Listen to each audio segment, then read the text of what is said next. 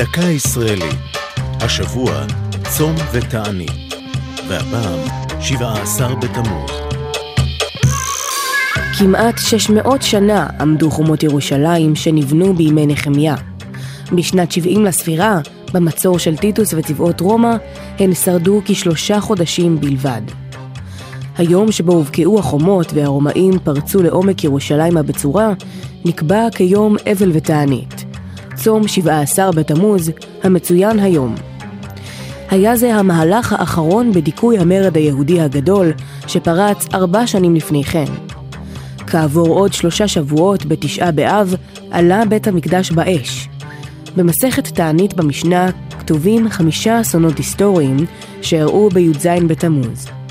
שבירת לוחות הברית בידי משה בהר סיני, ביטול קורבן התמיד בבית המקדש, הבקעת החומות, שריפת ספר התורה בידי אפוסטומוס שזהותו אינה ברורה, והעמדת פסל במשכן. אל כל אלו מצטרף גם התלמוד הירושלמי, הקובע שגם בחורבן הבית הראשון פרצו צבאות נבוכת נצר מלך בבל את החומות באותו תאריך ממש. הצום שנקבע ביום הבקעת החומות מועדו מעלות השחר ועד צאת הכוכבים. זה היום הראשון בתקופת בין המצרים, ימי האבל שנקבעו בין י"ז בתמוז לתשעה באב. חלים בהם מנהגי אבל מיוחדים, כמו איסור להתחתן, להתגלח ולהסתפר. זו הייתה דקה ישראלית על צום, תענית ו17 בתמוז.